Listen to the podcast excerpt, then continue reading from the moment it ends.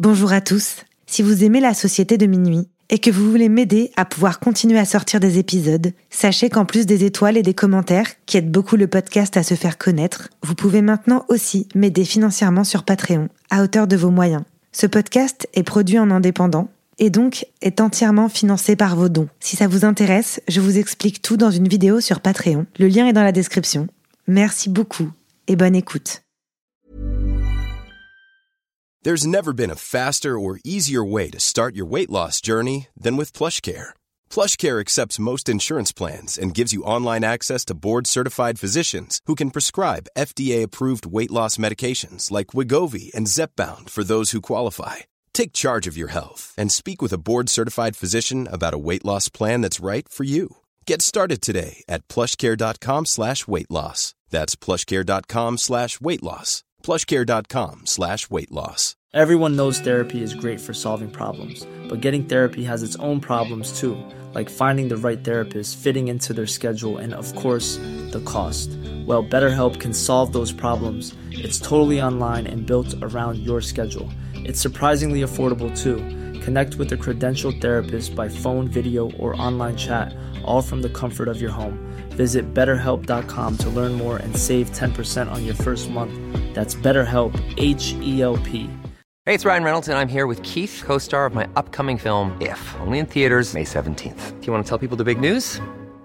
All right, I'll do it. Sign up now and you'll get unlimited for $15 a month in six months of Paramount Plus Essential Plan on us. Mintmobile.com slash switch. Upfront payment of $45 equivalent to $15 per month. Unlimited over 40 gigabytes per month. Face lower speeds. Videos at 480p. Active Mint customers by 531.24 get six months of Paramount Plus Essential Plan. Auto renews after six months. Offer ends May 31st, 2024. Separate Paramount Plus registration required. Terms and conditions apply if rated PG.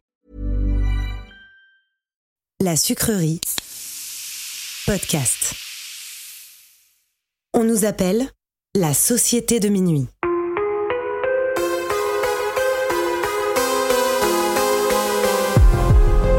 Séparément, on pourrait croire que nous sommes tous très différents les uns des autres. Nos passions, nos vies et nos histoires sont différentes. Nous ne fréquentons pas les mêmes écoles, ni les mêmes quartiers. La seule chose qui nous réunit, c'est d'avoir touché du doigt le surnaturel. Nous avons alors décidé de nous rassembler pour partager nos peurs, nos histoires bizarres et effrayantes. Les uns après les autres, nous reviendrons au cœur de nos angoisses sans souvenirs, aux frontières du paranormal.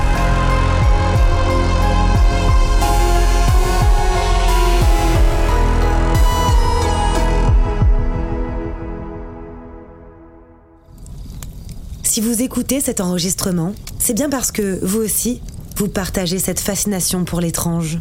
Vous êtes les bienvenus, mais attention, préparez-vous à sortir de votre zone de confort, car les histoires que vous allez entendre se sont bel et bien produites. Lauriane est une enfant sensible et tournée vers les autres. Un jour, ses amis, passionnés par le paranormal, décident de l'emmener dans une boutique ésotérique. Alors que les pierres n'ont aucun effet sur elle, une seule chose l'attire irrésistiblement, un mystérieux jeu de tarot. Cette histoire s'intitule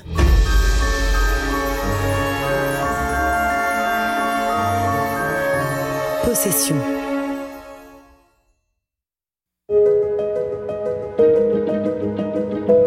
Moi, je suis Lauriane. Je suis médium et voyante depuis pas mal d'années, mais officiellement depuis plus d'un an. Et j'ai un peu une histoire de vie assez rocambolesque, on va dire, par rapport à ce que je suis devenue aujourd'hui et au métier que je fais. Quand j'étais enfant, j'étais une personne très très sensible. J'étais tellement sensible aux gens, aux émotions vécues par eux, que ça me faisait presque un trop plein.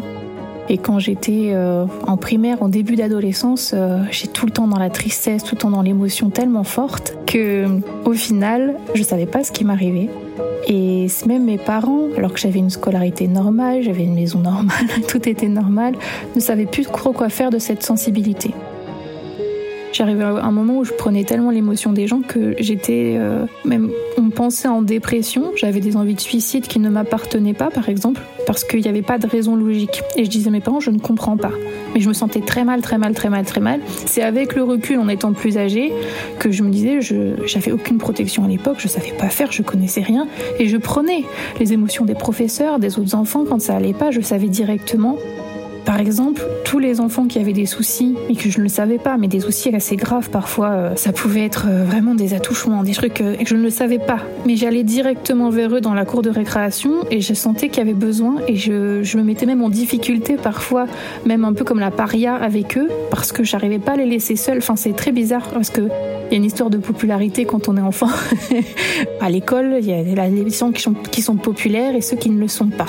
Je passais vraiment parfois d'un groupe à l'autre parce que, par exemple, j'étais déléguée de la classe, etc. Mais il fallait, je, je, disais, je peux pas la laisser toute seule dans la cour. Tu vois, faut aller jouer avec elle, ce genre de choses. C'est un peu des événements traumatisants parce que du coup, on me stigmatisait et on me mettait avec cette personne-là qui n'avait rien fait en soi.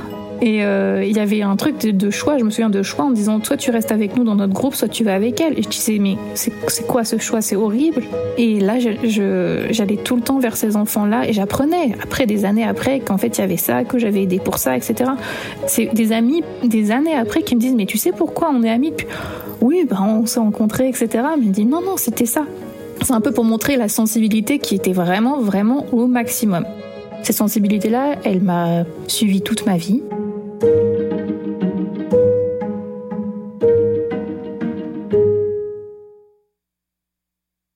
qui m'amène aussi à parler aujourd'hui, c'est ma première expérience paranormale qui est assez intéressante par rapport à mon métier, qui m'amène beaucoup plus tard dans, le, dans ma vie. Je suis plus enfant, là maintenant je suis devenue étudiante. Je suis étudiante en psychologie, j'ai 19 ans et j'ai des amis qui sont plutôt versés dans le paranormal, je dirais. Elle me parle de pierre, de lithothérapie, de choses comme ça. Et une de mes amies en question m'amène dans une boutique, une boutique ésotérique. Première fois de ma vie que je vais dans cette boutique-là. Elles me disent, oh là, ça va te faire du bien, viens avec nous, etc. Et je sais que l'amie en question qui m'amène là-bas, elle a son père qui est thérapeute, chaman, enfin un gros truc. Et même, je trouve ça même impressionnant. et je suis pas très à l'aise avec le sujet parce que elle connaît tout, elle sait tout. Enfin, c'est pas vrai, mais c'est une sensation que j'ai et je suis un peu dans l'admiration de tout ça. Cette copine me propose d'aller dans cette boutique parce qu'elle me dit oui, on va, on va chacune euh, prendre une pierre et le monsieur qui est dans cette boutique fait du pendule et du coup il saura quelle pierre pour vous. Et moi, je veux voir les pierres et rien ne m'attire, mais vraiment rien. Et je fais bon, bah mince et tout. En sachant qu'à l'époque, quand j'ai eu 16 ans, je suis tombée malade. J'ai toujours cette maladie d'ailleurs, qui est toujours, qui me fait des douleurs partout, dans tout le corps, et qui est liée au système nerveux. Mais ça a importance pour peut-être pour plus tard pour comprendre tout le monde. Donc euh, vraiment, elle me dit ça va trop t'aider cette pierre et le monsieur avec le pendule va trop t'aider.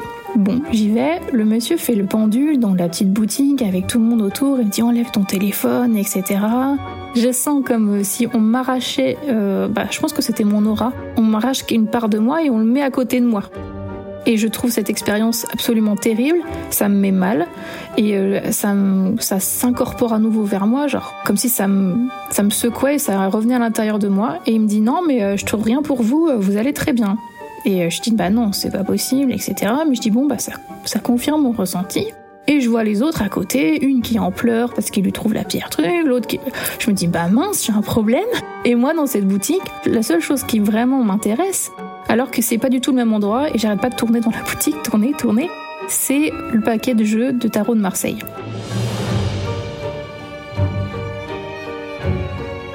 Et je dis bon bah autant pas venir pour rien, je l'achète, je le prends, etc mais je n'ai jamais tiré les cartes de ma vie. Il n'y a que cet ami en question qui me dit Ah oui, tu as pris un tarot de Marseille, oh là là, non, non, non, non, non, j'en ai un peu, mon père en fait, etc. etc. Je rentre chez moi et euh, je me réveille, je pense quasiment une heure après, sur le sol de mon, de mon entrée. C'est mon copain de l'époque qui me trouve et qui me dit Qu'est-ce que t'as Qu'est-ce qui se passe? Et en fait, je me suis évanouie avec le tarot dans la main. Enfin, il est plus dans ma main, il est à côté par terre. Et je ne sais absolument pas ce qui est arrivé et je ne me souviens pas me sentir mal ni rien du tout. Je me réveille en étant complètement sonnée, vraiment dans les vapes, etc. Et je suis attirée par le, par le tarot.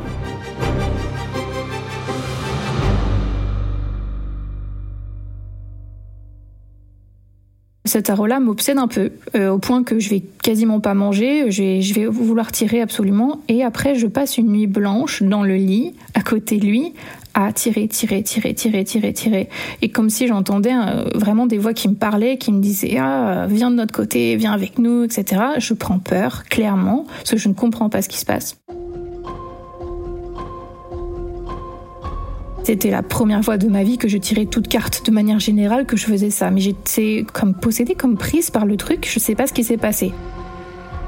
Dans le tarot de Marseille, je découvre, il y a un petit livret, il y a des arcanes majeurs et des arcanes mineurs. Je me sens pas du tout à l'aise avec l'arcane mineur, mais je prends les majeurs et euh, je commence à tirer. Je fais un tirage simple, comme ils expliquent dans le petit carnet, vraiment où il y a trois, trois mots, un tirage en croix.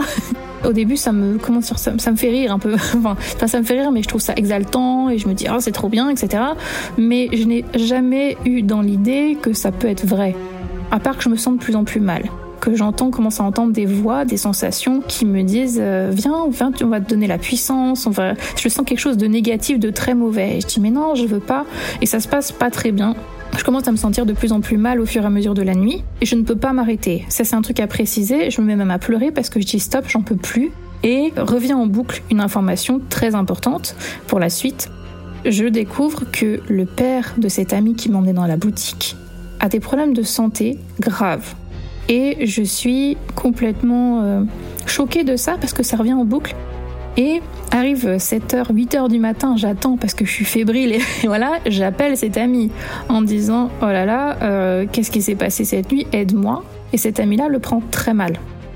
Et elle me dit mais, mais tu dis pas des choses comme ça, tu peux pas m'annoncer des trucs aussi horribles, tu connais rien, comment tu te permets et tout. Puis je lui dis mais, mais non mais c'est n'importe quoi, c'est pas vrai de toute façon puisque moi j'ai jamais fait ça de ma vie, c'est la première fois que je tire les cartes de ma vie.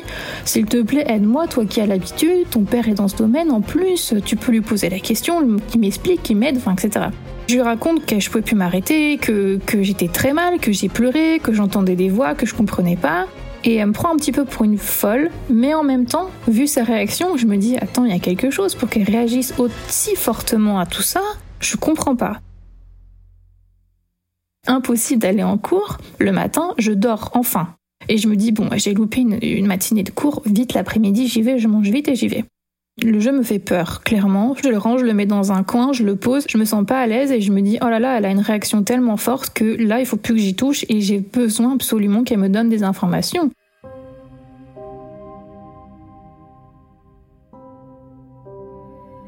Donc j'arrive l'après-midi, après avoir mangé en étant complètement euh, faible, franchement je me sens faible et pas à l'aise, et je vois clairement pendant le cours qu'elle me fait la tête. Elle me fait la tête, elle est hyper mal. Les autres amis me disent ouais, elle est super mal depuis ce matin, elle a appelé son père, son père est en colère parce que t'avais pas à dire des choses comme ça, etc. Et je dis mais excuse-moi, vraiment, je, je me sens tellement mal, pardon. Il dit mais on t'annonce pas que quelqu'un va si mal, etc. Je dis j'ai pas dit que c'était la fin, etc. Je dis il y a une maladie, il y a quelque chose de grave et t'est en boucle dans ma tête. Mais tu dis mais t'inquiète pas, c'est pas possible, c'est faux de toute façon. Et, et vraiment excuse-moi et je suis très mal. Elle m'a dit, si tu penses que c'est faux, pourquoi est-ce que tu me l'as dit? Et je lui dis, mais tu te rends compte que toute la nuit j'étais mal et j'ai eu ça en boucle et toi comme tu t'y connais, au secours, aide-moi, aide-moi à comprendre. Je me sens extrêmement déstabilisée, très mal à l'époque, vraiment à ce moment-là. Et je me dis, waouh, c'est pas du tout quelque chose pour moi, c'est trop violent, c'est n'importe quoi. Et euh, je lui dis, hier soir, je suis rentrée, je suis tombée dans les pommes. Pendant un long moment, je me souviens pas. Elle me dit, mais arrête, mais n'importe quoi, etc. Je dis, mais comment t'expliques ça? Et je sais pas, t'as fait, tu te sentais mal, t'avais pas mangé, j'en sais rien. Je dis oui, peut-être. Enfin, moi, j'essaie de rationaliser au maximum. et je dis bon, ok. La semaine se passe et elle me dit bah viens chez moi euh, le soir. Je fais oui, ok, pas de souci. Et chez elle, il y a son père qui, dès que je rentre, me prend à partie de manière violente en me disant tu n'as pas à dire ça à ma fille, comment tu peux dire des choses comme ça, etc. Et là, j'hallucine complètement. Je sens que le, le père m'envoie un truc mauvais sur moi mais je sais pas quoi. J'en reste même bloquée sur place, j'ai du mal à respirer. Je ne saurais pas dire quoi, je ne saurais pas dire si c'est vrai au final. J'ai senti quand même. Et euh, je me souviens à l'époque me sentir tellement mal et euh, en parler par le pur des hasards à une amie de ma mère qui faisait euh, tout ce qui était hypnose, PNL, choses comme ça, qui m'a dit oulala là là, ouais t'as quelque chose, je vais te le sortir de là, mais elle me dit mais comment t'as pu choper un truc comme ça? Alors à l'époque, je ne sais pas dire ce que c'est le truc, ce que c'est quoi, parce qu'elle m'explique rien. Hein. Je précise, là j'ai peu d'informations sur ce sujet-là. Et euh, je lui explique toute la situation, qu'est-ce qui s'est passé, etc. Elle me dit, euh, quand même, t'es très sensible depuis le début, euh, ça se trouve, t'as dit la vérité, t'as dit quelque chose, mais c'était trop violent pour toi. Je dis, oh j'en sais rien, mais alors moi je veux plus en entendre parler. Surtout que les relations avec mon ami se, sont dégradées depuis ce moment-là. Deux mois passent, puis un matin, elle vient me voir, très gênée, et elle me fait Écoute, je te dois des excuses. Je lui dis Pourquoi? Qu'est-ce qui se passe? Il me dit Bah, mon père, on lui a trouvé un cancer. Je crois que c'était à l'estomac ou aux intestins, je sais plus. Et euh, à un stade assez euh, avancé, donc tu vois, finalement, on a checké et on a bien fait. Et là, je fais Ah Et ça m'a complètement. Je, reste bloquée sur place. Je fais Ah, ah bon? Je m'empêche pas de dire Mais tu vois, comme quoi c'est je, je suis pas folle, parce que moi je me sentais folle. Depuis des mois je me sentais folle, et alors qu'elle me parlait tout le temps de choses ésotériques, de tout son vécu, ses ressentis, etc. Et moi je me sentais mal. Parce que j'avais, j'avais pas ce recul-là et j'avais personne pour m'aider. À part me faire rejeter, c'est tout ce que j'avais eu. Ce n'est pas pour ça que j'ai repris mon jeu. Hein. Donc là, on part plus loin. Euh, il s'est passé un an, plus d'un an même, cette histoire me travaille toujours et j'en parle avec ma maman et qui me dit mais tu te rends compte quand même que tu es tellement sensible, tu devines les choses, etc. Tu devrais réessayer, mais cette fois-ci dans un contexte plus calme, tu poses des questions, tu essayes d'appréhender les choses parce que ça se trouve, il y a quelque chose. Mes questions vont être sur le bac blanc de français de ma sœur qui, elle, me rigole au nez en me disant Mais bien sûr, mais éclate-toi Donc on part là-dedans. Et ça part loin parce qu'elle a prévient même toute sa classe qu'elle est au courant sur le, du texte sur lequel elle va tomber et elle se marre d'avance. Donc ça fait tout un peu un événement, entre guillemets, mais elle ne dit pas que j'ai tiré les cartes. Elle dit juste Oh, je suis sûre que je vais tomber sur ce texte-là. Et le jour J, donc bac blanc, avec tout le monde dans les couloirs qu'elle attende sa place et qui lui disent vas-y, vas-y, vas-y. Elle ressort et elle fait je suis tombée sur ça. Et alors tout le monde fait ouais. donc forcément elle revient à la maison en disant tu te rends compte, euh, je suis tombée sur ça et tout. Et moi j'hallucine parce que je me dis oh, ah ouais quand même. Et Arrive le vrai jour du bac, donc plusieurs mois après, et me dit non mais là tu, tu me tires, hein. Et puis t'as intérêt à me dire le bon truc et tout. Je fais attends, attends, euh, mollo, hein, parce que moi j'y connais rien, et puis euh, ça sera vraiment au, feeling ressenti, etc. Je tire le soir et je tire euh, le théâtre. À 6h du matin, le jour J, le lendemain, je me réveille en sursaut, alors que je n'étais pas censée me réveiller aussitôt, et me prend l'envie frénésie de tirer. Je vais tirer les cartes. Et je tombe sur la poésie. Je l'appelle à 6h05 et je lui dis écoute, c'est pas le théâtre, c'est la poésie. Alors elle m'insulte au téléphone en disant quoi? Mais j'ai révisé jusqu'à 2h du matin euh, le théâtre et tout. Je fais ça vient de changer. C'est comme si l'examinateur avait changé en se réveillant ce matin et que c'était pas ça. Et du coup, euh, elle y va et elle est effectivement tombée sur la poésie. Un truc de fou. Et là, je commence à me dire waouh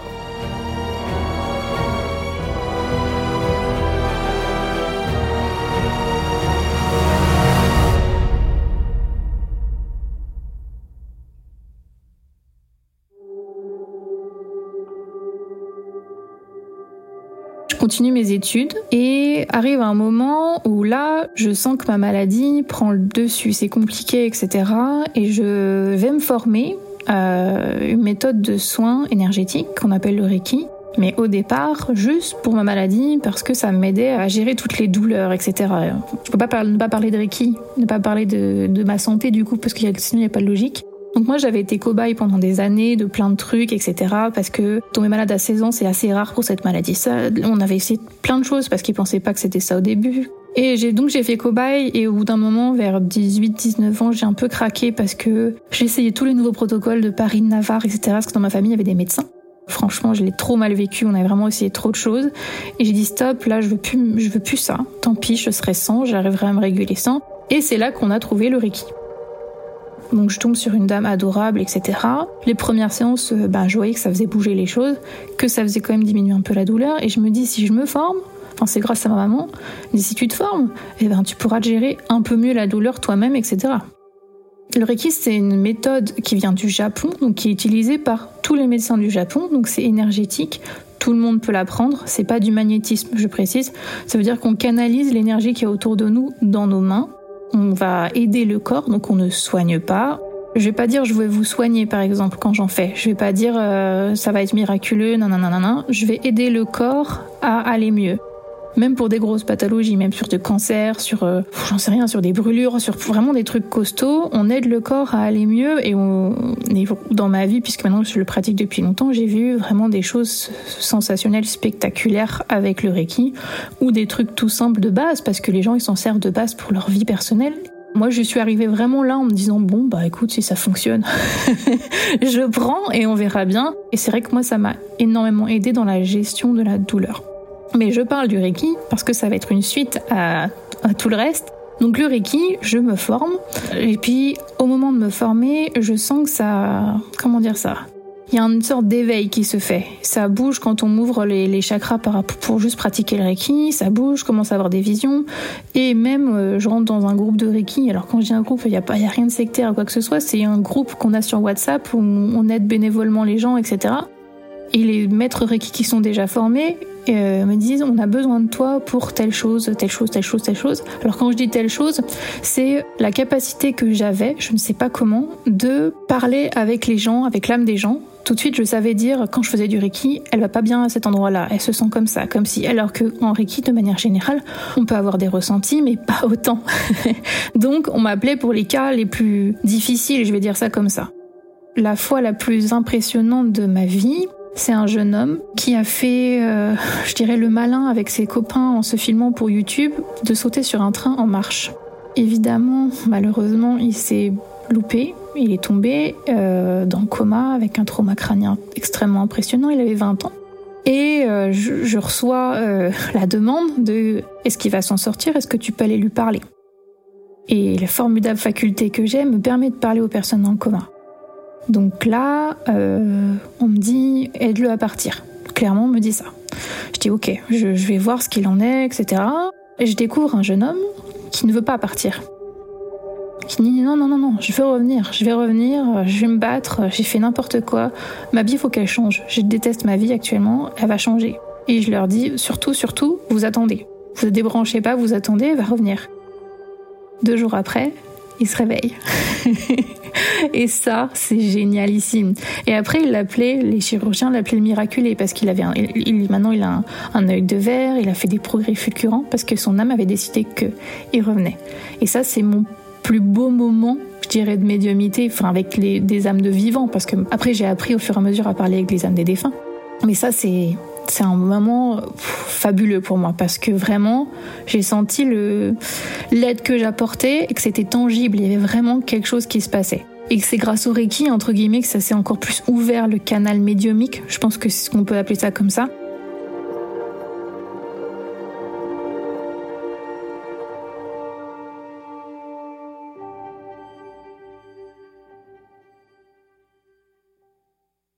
Concernant le tarot après le Reiki, il y a un changement radical. Avant, je devais forcer pour faire le tarot, comme si je prenais des petites routes en fait. Et avec le Reiki après, c'est comme si c'était l'autoroute. Les réponses viennent beaucoup plus facilement. J'ai pas l'impression de devoir lutter. Ça s'ouvre encore plus. J'y arrive mieux et euh, j'expérimente plein de choses fascinantes. Euh, par exemple, la découverte de mes guides spirituels. Moi, je travaille avec les archanges.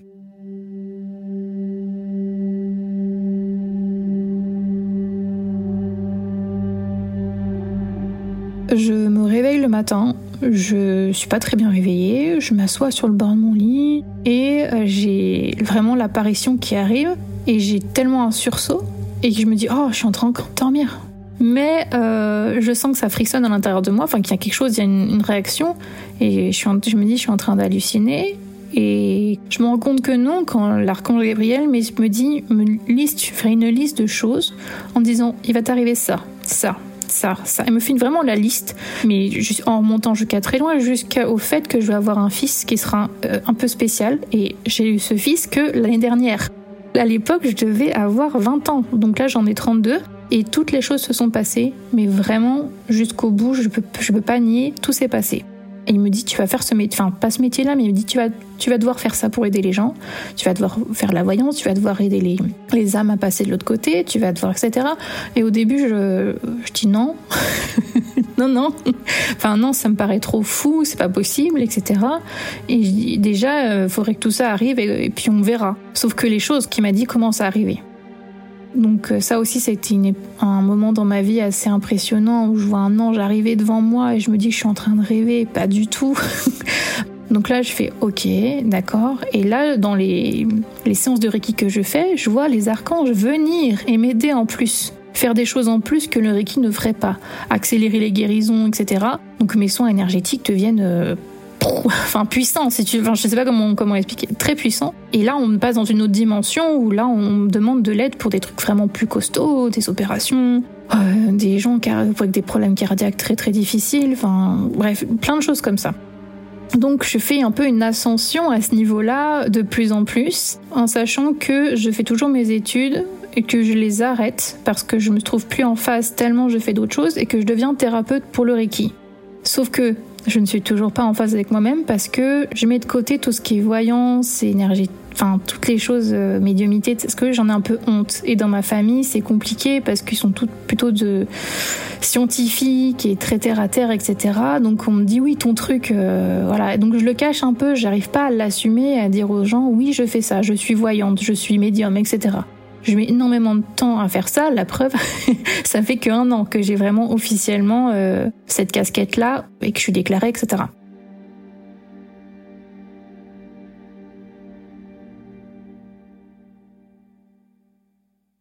J'arrive à mon anecdote paranormale la plus folle de toute mon existence pour le moment et qui m'a énormément aidé dans mon cheminement euh, de médium aujourd'hui. Je rencontre euh, un garçon qui va devenir euh, plus tard euh, mon mari, mais je ne le sais pas encore à l'époque. Donc on n'habitait pas ensemble, il est 22h le soir. Quand mon mari m'appelle et que je me dis waouh, il y a quelque chose, et m'appelle paniqué en me disant il y a quelqu'un dans ma chambre. Il me dit il y a une ombre sur le mur, ce n'est pas moi, moi je vois mon ombre, il y a une autre ombre sur le mur. Je dis comment ça, il y a notre ombre sur le mur Et euh, il me dit qu'est-ce que je fais Le chat qui est sur le lit est en train de cracher contre l'ombre. Je dis ah, si le chat réagit, c'est carrément quelqu'un. Ce que je fais pendant les séances de Reiki, souvent je me mets au calme, je ferme les yeux et je me projette à l'endroit où est la personne, où je laisse venir la vision qui me vient, parce que ça dépend de ce que je fais. Donc là, évidemment, je me suis projetée dans la chambre et quand je fais la rencontre de cette ombre, je découvre que c'est sa maman qui est décédée et qui avait des messages à faire passer, etc. En me disant justement, en me prévenant qu'on était en danger, que ça n'allait pas.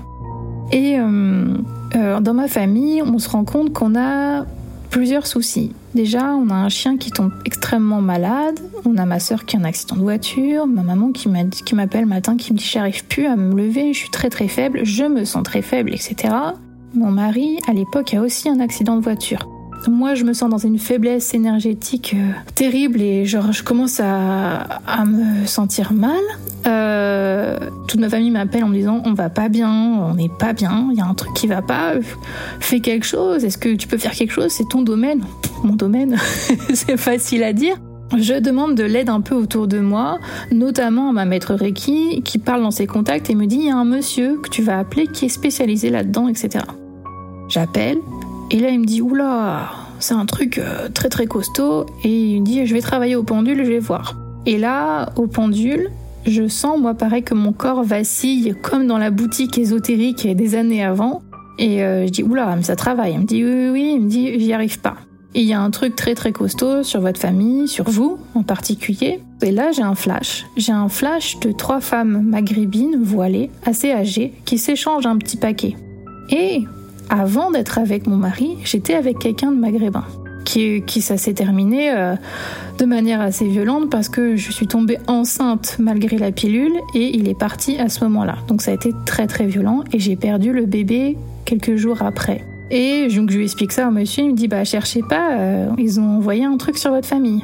Y compris votre nouveau conjoint, puisque ça ne plaît pas, etc. Je suis, oh là là, pour moi ça me dépassait. Ça, à l'époque, euh, je connaissais rien ce truc-là. Et il me dit, je peux pas, là, il faut absolument appeler un prêtre exorciseur ou exorciste, je sais jamais, parce que entre ce que les gens disent et eux, ils veulent pas qu'on dise exorciste, donc c'est exorciseur, je suis pas sûre du vocabulaire. Et je dis ok, donc je cherche dans le diocèse de ma commune le numéro, parce qu'il y en a un dans chaque diocèse. J'apprends ça aussi. Je vais me renseigner au, je crois dans un presbytère, on me donne le, numéro, puis on nous voit, puis on me dit courage monsieur, madame, machin. Je fais waouh, c'est quoi ça? Je lui dis ils prennent les trucs au sérieux, etc. Bon, donc j'arrive à euh, avoir le numéro du prêtre et je me souviens, on était chez moi avec mon mari. Je vais au moment de l'appeler je tombe sur le répondeur, j'y arrive pas, je dis mince c'est tout. Et là, je le vois qui se prend la tête, qui commence à être très très mal. Je dis mais qu'est-ce que t'as? Il me fait ça va pas, ça va pas, j'ai très très mal au crâne et je vois même qu'il a les, larmes qui, viennent. Je fais maman, c'est tout. Il me fait oh là là, j'entends des choses, j'ai des mauvaises pensées envers toi, j'entends vraiment des, des insultes, salope, machin. Je fais ah bon? Et euh, je dis oula, mais c'est clairement orienté sur moi. Et comme je savais que ça venait peut-être spontanément du Maghreb, tout ça, je fais d'accord, donc c'est vraiment sur moi qu'il y a un problème. Mais je dis bah viens, on va aller dans le salon posément, quand t'es dans la chambre. Et euh, je dis ah, écoute, assieds-toi, euh, je réfléchis à ce que je peux faire. Et j'avais une pierre de tourmaline noire et je me dis comme c'est un truc négatif, machin, et que je sens que là il commence à se sentir mal, euh, je vais la poser près de lui. Il prend la pierre et il la lance dans la pièce, il me dit dégage ça de moi. Je fais oulala, je dis, mais pourquoi tu veux pas de cette pierre? Elle fait, je la supporte pas, je supporte pas. Et puis il me dit, aide-moi, je me supporte pas, je te supporte pas. Je fais, ok. Je réfléchis, je réfléchis, et je me dis, euh, ah oui, j'ai aussi des pendentifs en forme de croix, parce que vu qu'on est catholique dans la famille, je n'utilise jamais, mais je dis, bon là, je vais les chercher, je galère, j'en trouve deux, et je lui dis, bah écoute, prends la croix dans ta main. Et puis je la pose dans la paume de sa main, et là, il commence à crier, à me dire, ça brûle, ça brûle, et je vois des cloques apparaître dans sa main, et là je fais, ok, et je commence à avoir peur. Et il me dit mais qu'est-ce qui se passe? Qu'est-ce qui m'arrive? Je comprends pas pourquoi je suis comme ça? Et je dis écoute là j'en sais rien. Je commence à paniquer. Je dis écoute garde la croix parce que quand, quand il avait la croix dans la main il redevenait plus lui-même et en plus paniqué mais moins ailleurs. Enfin je sais pas comment le dire mais plus comme ça. Je dis, je vais appeler, je vais appeler le monsieur qui m'a dit qu'il pouvait rien faire, mais je sais pas, mais il connaît ça. Donc, je l'appelle, répondeur. J'appelle aussi la, ma maître Reiki en disant au secours. Parce qu'elle, elle répond, elle me dit, mais j'y connais rien, ça. Je fais juste du Reiki, moi. Euh. Donc, elle demande, elle était avec des amis qui sont dans le domaine, elle demande. Donc, on me passe une autre personne qui ne sait pas non plus et qui raccroche parce que le réseau commence à plus fonctionner. Je finis par appeler ma maman, par, tellement par réflexe, en disant Qu'est-ce que tu me conseilles? Elle me dit euh, J'ai un truc qui me vient, va prendre du gros sel et mettez votre photo, c'est une photo de vous deux dedans. Ça peut déjà euh, calmer les choses. Normalement, c'est une bonne protection. Je fais ah oui, c'est pas bête. Et le téléphone se coupe. Plus de réseau.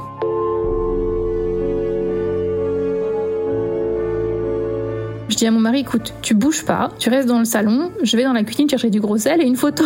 Donc je vais dans la cuisine, je fais ça, je mets la petite photo, c'est un truc de photomaton, donc je mets dedans. Je reviens. J'ai mon mari qui est debout, qui est dos à moi, qui se tourne de manière saccadée, avec qui me fait un sourire mais horrible, malsain, je dirais pas comme ça, et qui me fait ça y est, c'est bon, tu viens, on va faire les courses. Avec une voix un peu désacarnée, je fais euh, comment ça, c'est bon Il me fait oui, c'est bon, je me sens mieux. Et là, je me dis, il faut absolument que je rappelle, pas de réseau, je suis d'accord. Et puis je lui dis, ok. Je dis, bah t'as enlevé la croix de ta main. Il me fait, ah oui, oui. Je dis, bah si tout va bien, mets la croix dans ta main. Et là, je le vois tourner la tête, faire hum, hum, non. Je fais si, si, mais tu vas la prendre la croix. Et là, il y a un grand sourire. Ah non, je crois pas, non. Et là, je, me, je commence à avoir la peur qui monte, et plus j'ai la peur, plus je vois qu'il sourit. Donc je m'arrête net. Je fais OK. Tu veux pas prendre la croix? Je te garantis que tu vas partir. Parce que je dis t'es pas, t'es pas mon mari, t'es pas, enfin t'es pas lui. Et du coup, il sourit, euh, genre silence total. Je m'approche, du coup j'ai ma propre croix et la croix que j'ai ramassée qu'il avait jetée. Et je lui dis, tu vas sortir de là. Il me fait, ah non. Ah, je ah, je te jure que si, je te jure que si. Et je m'approche de plus en plus et je sens qu'il a la main qui se lève comme s'il voulait me faire du mal.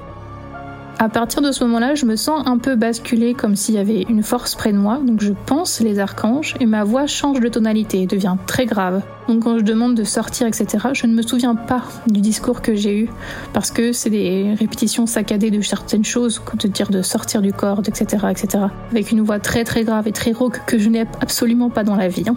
Il devient acculé contre la porte-fenêtre, je lui laisse pas le choix en fait. Et je termine spontanément parce que je pense que je suis à demi moi-même tellement je suis en train de m'occuper de ça sans le vouloir mais qu'on le fait à travers moi, en posant une croix sur son sternum, une croix dans son dos. Il se met à hurler et il tombe évanoui. Je le vois tomber, mais de manière hyper violente. En plus, les genoux, il tape fort et boum sur le sol. Évanoui. Et moi, je suis en train de trembler et je sens, je ah, je crois qu'il est parti, je crois. Mon téléphone se remet à sonner, forcément, le réseau revient et lui se réveille. Il fait, mais qu'est-ce que je fais là? Qu'est-ce qui se passe? Et puis moi directement, je dis même pas ça va et tout, je dis prends la croix dans ta main. Il fait quoi? Je dis prends la croix dans ta main. Et du coup il la prend. Il fait bah oui quoi, qu'est-ce qu'il y a?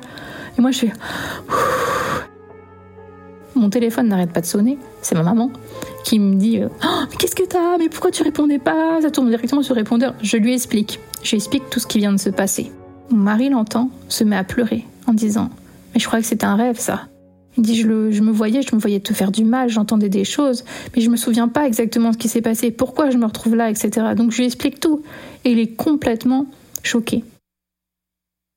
Et évidemment, ce, ce passage-là de notre vie, il a mis énormément de temps à l'accepter. C'est quelque chose qui est devenu tabou parce qu'il me dit j'étais pas moi-même, j'étais quelqu'un de faible, etc. Et j'ai évidemment son accord pour en parler aujourd'hui. Je précise parce que c'est quelque chose de très impressionnant pour tout le monde, même pour moi qui l'ai vécu, et encore plus pour lui. Après ce moment édifiant de vie très impressionnant, j'arrive enfin à contacter le prêtre. Du coup, j'appelle le prêtre et enfin j'ai un rendez-vous, deux semaines après je crois, et du coup, on prend le temps d'en parler avec mon mari parce que ça a été très choquant pour lui. Il s'en veut énormément. Il y a vraiment des passages où il me dit mais je me suis vu de faire du mal et je m'empêchais de le faire, comme s'il y avait une lutte à l'intérieur de moi euh, et je l'ai pas fait. Je dis mais tu l'as pas fait. Mais il me dit mais c'est tellement terrible dans, cette situation-là de pas avoir le contrôle de son corps, de son esprit, d'avoir une lutte intérieure. C'est tellement dur que j'en ai honte. Donc je dis t'inquiète pas, euh, on va parler au prêtre, il a l'habitude et s'il est spécialisé là-dedans, moi euh, j'ai hâte. Surtout qu'au moment de l'appeler, le truc s'est déclenché, donc c'est qu'il voulait pas que j'aille le voir. Du coup je vais voir ce prêtre avec mon mari. On arrive vraiment devant euh, je sais plus, c'était, je pense que c'était vraiment le diocèse, le, les bâtiments magnifiques, etc. On vient nous chercher dans la cour, hein, vraiment le, prêtre habillé en soutane, etc. Il nous fait monter euh, un escalier en colimaçon dans un petit bureau avec un énorme crucifix posé sur une table. Vraiment, on est sur le, vraiment dans le décor, si tu, si tu veux. Et euh, je me sens au début à la fois impressionnée et rassurée en me disant ça y est, on va m'expliquer ce qui s'est passé, on va m'aider et surtout on va lui enlever à mon mari ce qui cette chose, je sais pas ce que c'est, il faut que ça s'arrête sur ma famille, il faut que ça s'arrête. Et le prêtre, curieusement, on commence à parler de ça, il nous arrête net, dit non mais euh, vous êtes ensemble? Je suis oui, mais vous n'êtes pas mariés. Je fais non, on n'habite même pas ensemble, ça fait trop peu de temps qu'on... Et là, j'ai compris que nous étions euh, sataniques, dans le péché. Il nous l'a dit clairement, vous êtes dans le péché, il faut vous fiancer, vous marier. Vraiment, on le dégoûtait. J'ai fait waouh, ok, bon. Il continue ses questions en disant bon, euh, vous avez fait votre catéchisme. Je dis moi oui. Et puis mon mari non, il dit juste je suis baptisé. Alors à partir de ce moment-là, il voulait plus lui parler. J'ai fait d'accord. Et moi, j'ai eu plein de droit, de droit à des questions de théorie religieuse. J'étais choquée parce que ça monte à longtemps et euh, clairement je ne je suis pas religieuse à ce point-là même si j'avais des bonnes elle me dit oh, vous avez quand même des bonnes bases machin je suis oui. Et alors? Je dis moi je viens vous voir parce que euh, j'ai un problème là. Il s'est passé des choses et puis euh, je demande à mon mari de raconter. Pareil il coupe il nous recoupe encore il me dit mais vous faites quoi dans la vie? Et je lui dis ben moi je suis thérapeute etc et là à partir de ce moment-là, j'étais euh, suppôt de Satan, je pense. Il m'a dit clairement, il me dit cherchez plus. C'est à cause de votre travail que tout ça vous arrive. Vous êtes le mal incarné, euh, vous prenez pour Dieu. Et commence à avoir une, une discussion assez houleuse où moi je me mets clairement à pleurer. Et je n'arrivais pas à m'arrêter de pleurer. Je pleurais, je pleurais, je pleurais. Et lui, il en était heureux que je pleure. Enfin, je sais pas comment expliquer ça. Heureux parce qu'il disait, ben, je suis dans la bonne voie parce qu'elle elle, se sent mal de ça. À ce moment-là, dans, dans cet échange, il voulait absolument que je renie tout ce que j'avais fait que je renie le travail que je faisais, que je renie toutes les visions que j'avais eues, toute l'aide que j'avais fait aux autres, etc.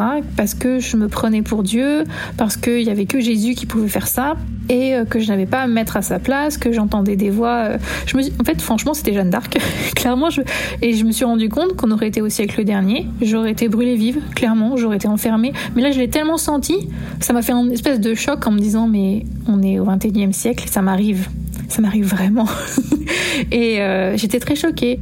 Et il continue son discours et il s'énerve sur moi en disant comment vous pouvez autant croire en Dieu et dire des choses comme ça et pratiquer ce genre de choses? Je dis mais en quoi Dieu et, d'aider les gens? Par, par, les, par les capacités que j'ai, j'en sais rien, moi j'ai rien demandé, est mal. Et du coup il dit mais c'est pas à vous de le faire, vous prenez, vous prenez pour euh, je sais pas qui, etc le ton monte, et puis moi, je suis pas du tout vindicative, quoi que ce soit. Je suis quand on pleure, j'en viens à m'excuser d'être comme je suis. Je m'excuse, je m'excuse, je m'excuse. Puis tout d'un coup, j'ai une sorte de sensation en moi. Je dis, mais qu'est-ce que j'ai fait de mal Franchement. Et je, m'arrête net, je reprends le, dessus sur moi-même, et je le regarde en face et je lui dis, écoutez, c'est simple. Si Dieu ne veut pas que je fasse ce que je fais, qu'il me l'enlève maintenant. Et je dis avec une voix tellement sûre de moi, il en reste bouche bée, et il me fait ah, mais c'est bien ça, c'est exactement ça, c'est ça qu'il faut dire, c'est ça et tout. Je dis oui, oui, tout à fait. Je dis si vraiment c'est très mal ce que je fais, il n'y a pas de souci, il me l'enlève maintenant. Et je le répète. Et, et là, il s'arrête de, m'invectiver dans tous les sens. Il me dit c'est très très bien, euh, on va réciter un autre Père en ensemble, et puis on, va réciter un Je crois en Dieu aussi, on va se tenir les mains, je vais vous purifier, machin. Et il, me dit pendant toute la durée de l'entretien, je connais des gens euh, spécialisés pour enlever le, le, mal, Satan en vous, enfin vraiment le truc, euh, je vous enverrai le numéro, je vais les prévenir et tout.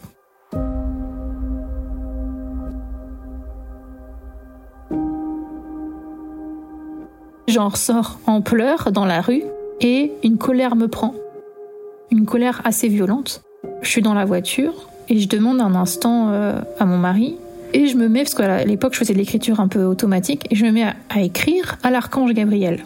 Parce que normalement c'est lui qui me guide, etc. Et je suis extrêmement en colère. Je dis comment tu as pu me faire vivre ça? Quel était l'intérêt de me faire vivre ça suite à ce qu'on a vécu et tout? Et il me dit mais pendant tout l'entretien, tu t'es renié.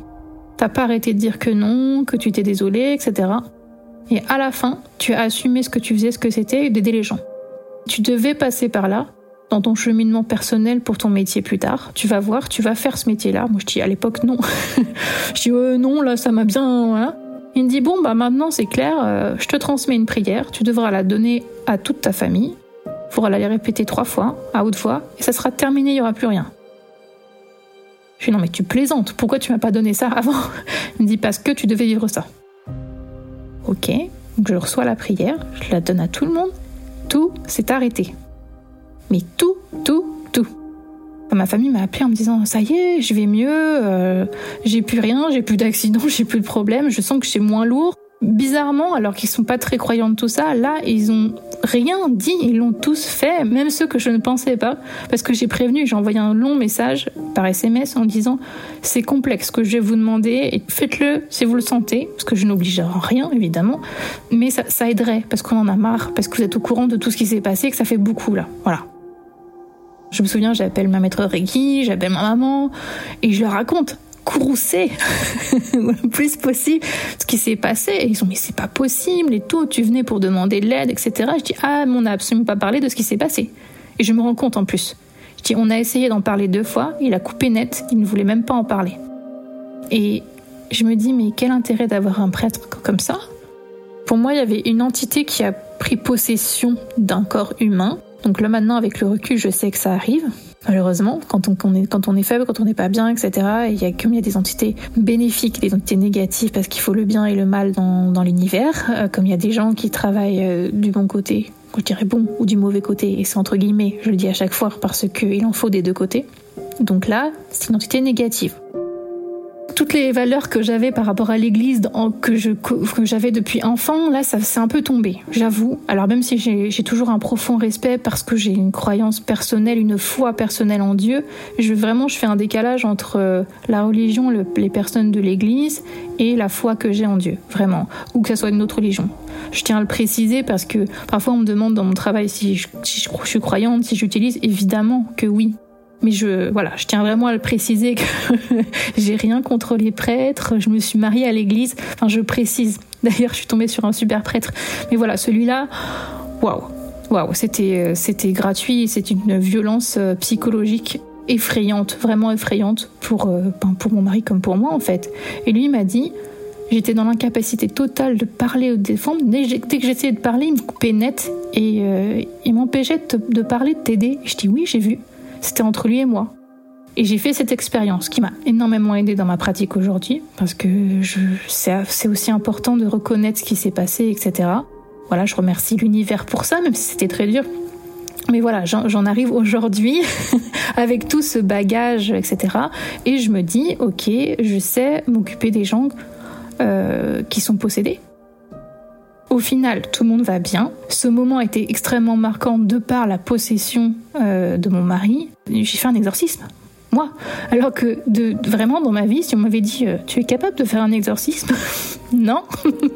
Euh, donc du coup ça, ça, ça fait peur, mais finalement il faut pas avoir peur plus j'avais peur, plus, l'entité prenait le pas sur, le corps de mon mari. Donc là, je me disais, moins j'ai peur, plus j'ai la puissance, entre guillemets. C'est même pas moi, ça m'a traversé et euh, j'ai pu le faire. Donc voilà, en gros, j'ai appris dans mon parcours que j'étais capable de faire ça. Je le fais pas tous les jours, je rassure, c'est assez rare. Mais au moins, je suis en capacité de répondre aux gens qui ont vécu des choses paranormales, inexplicables, etc. Et qu'on ne dise pas, oh, m'a pris pour un fou, m'a pris pour une folle, parce que les trois quarts du temps, c'est ça. Je parle de choses avec les gens qui sont vraiment de l'ordre de, bah, de l'au-delà, de l'invisible, etc. Et avoir une écoute, avoir quelqu'un, c'est comme là avec euh, le podcast. Heureusement qu'il y a ce podcast qui existe, parce que du coup, on peut parler, enfin, exprimer euh, ben, toutes ces choses et de dire oui, c'est vraiment arrivé, oui, je le partage aux gens. Même si parfois on n'a pas toutes les réponses. Moi-même, je les aurais jamais toutes, mais euh, voilà.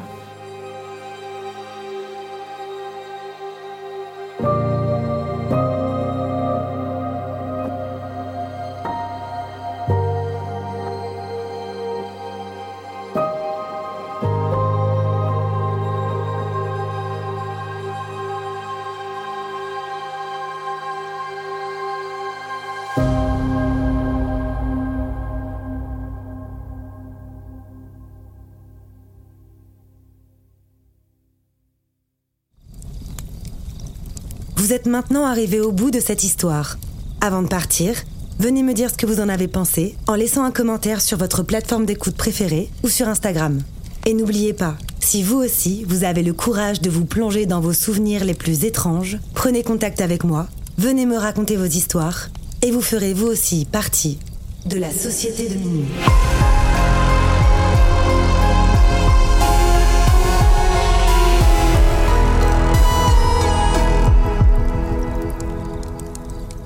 Ce podcast a été imaginé, réalisé et monté par votre hôte, Tatiana Benamou. Il est produit par La Sucrerie, mixé par Dimitri Benamou, et la musique du générique a été composée par Jérémy Marlon.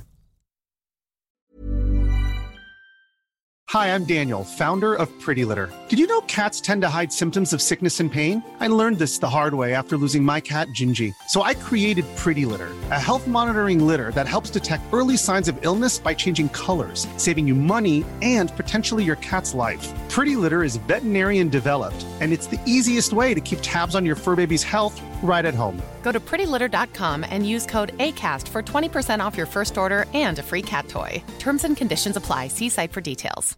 Imagine the softest sheets you've ever felt. Now imagine them getting even softer over time. That's what you'll feel with Bowl and Branch's organic cotton sheets. In a recent customer survey, 96% replied that Bowl and Branch sheets get softer with every wash. Start getting your best night's sleep in these sheets that get softer and softer for years to come. Try their sheets with a 30-night guarantee. Plus, get 15% off your first order at bowlandbranch.com. Code BUTTERY. Exclusions apply. See site for details.